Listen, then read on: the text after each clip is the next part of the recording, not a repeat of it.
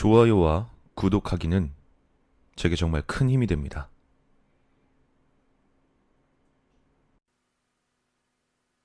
난 가위에 눌리거나 악몽을 꾸는 일이 많았다. 피곤한 날이면 여지없이 가위에 눌렸고 특별한 이유 없이 잠자리가 뒤숭숭해서 깊은 잠을 자지 못했다. 가위에 자주 눌린다곤 하지만 사람들이 의뢰 이야기하듯이 귀신이 보인다거나 하는 건 아니었다.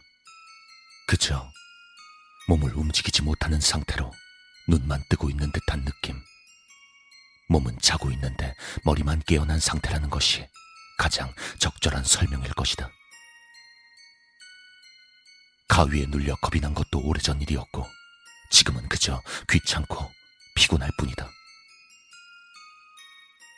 두려움이 없어서였을까? 얼마 전부터 단순한 가위가 아닌 신기한 경험을 하기 시작했다. 유체 이탈. 정신을 차리고 눈을 뜨니 자고 있는 내 모습을 정면으로 보고 있었다. 마치 천장에 달린 거울을 통해 침대를 보고 있는 것처럼. 하지만 잠시 후 내가 공중에 떠 있다는 것을 알게 되었다. 천장에 둥둥 떠서 자고 있는 내 모습을 바라보고 있던 것이다. 그건 너무도 신기한 경험이었다. 약간 뿌옇고 흐린 형태의 손을 움직여보니 물속에 있는 것 같이 둔하긴 했지만 그리 어렵지 않게 움직여졌다. 공중에 떠서 이동하는 것도 문제없이 가능했다. 게다가 설마 싶어 시도했던 벽 통과 역시 할 수 있었다. 몸에 힘을 빼고 벽으로 다가가면 신기루처럼 벽을 통과하여 반대편으로 나올 수 있었다. 완벽한 자유를 느끼며 잠시간 이 상태를 즐기다 보니 어느 순간 다시 몸으로 돌아온 채 잠에서 깨어났다. 그 이후로 한 달에 한두 번 정도 유체 이탈을 경험했다. 다음 날 아침이면 전에 없던 피로감이 몰려왔지만 포기하기엔 너무도 매력적인 경험이었다. 그러던 어느 날, 난 문득 궁금증이 일었다. 몸에서 빠져나온 상태로 얼마나 움직일 수 있을까? 지금까지는 방 안을 떠다니거나 기껏해야 집 근처를 둘러본 게 전부였다. 하지만 집을 떠나 아주 먼 곳까지 갈 수 있다면 갈 수 없는 곳을 가고 볼 수 없던 곳을 본다. 당장이라도 해보고 싶은 수십 가지의 일들이 떠올랐다. 난 기대감을 가지고 아주 먼 곳으로 가보기로 했다. 이젠 제법 익숙해진 유체 이탈의 느낌을 즐기며 밖으로 나갔다. 늘 보던 거리였지만 공중에 둥둥 뜬 채 약간은 초점이 맞지 않는 시야로 바라본 밖은 신선한 느낌이었다. 늦은 시간이었기에 사람들은 거의 보이지 않았다. 가만히 있자.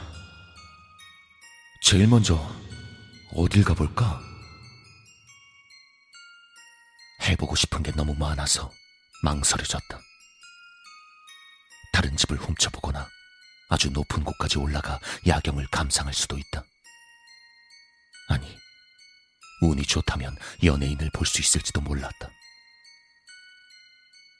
그렇게 즐거운 생각을 하고 있던 그때, 멀지 않은 곳에 가만히 서 있는 한 남자의 모습이 눈에 들어왔다. 그 남자는 전혀 미동도 없이 내 쪽을 빤히 바라보고 있었다. 난 호기심을 느끼고 그에게 다가갔다. 믿을 수 없지만 다가갈수록 그의 눈동자가 정확히 나를 바라보고 있는 것 같다는 생각이 들었다. 그리고 그의 얼굴을 알아볼 수 있을 정도로 가까워졌을 때 확신할 수 있었다.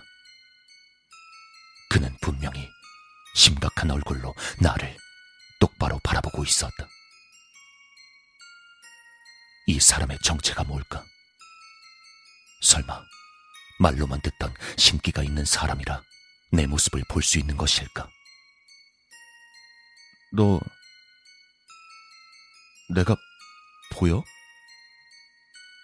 호기심에 녀석에게 말을 건넸다. 그리고 그 순간 녀석의 표정이 바뀌기 시작했다. 녀석은 섬뜩할 정도의 미소를 보이며 고개를 끄덕였다. 그 모습에 뭐라 표현하기 힘든 공포심이 느껴졌다.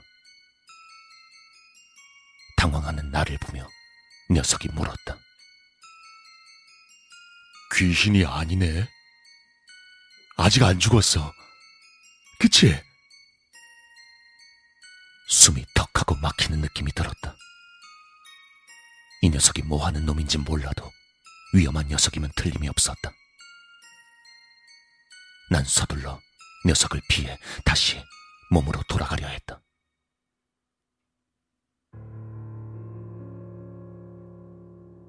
하지만 그 순간 녀석의 찢어지는 듯한 웃음소리가 들려오며 믿을 수 없는 광경이 펼쳐졌다.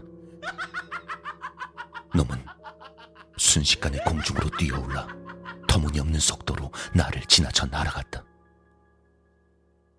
그 방향은 분명 내 몸이 누워있는 곳이었다. 그제야 난 녀석의 정체가 뭔지 알 수 있었다. 그 녀석은 무당도 신기가 있는 사람도 아니었다. 아니, 애초에 사람조차 아니었다.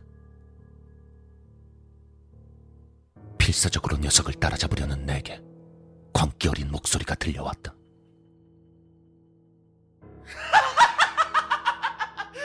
내가 내가 먼저 들어갈 거야.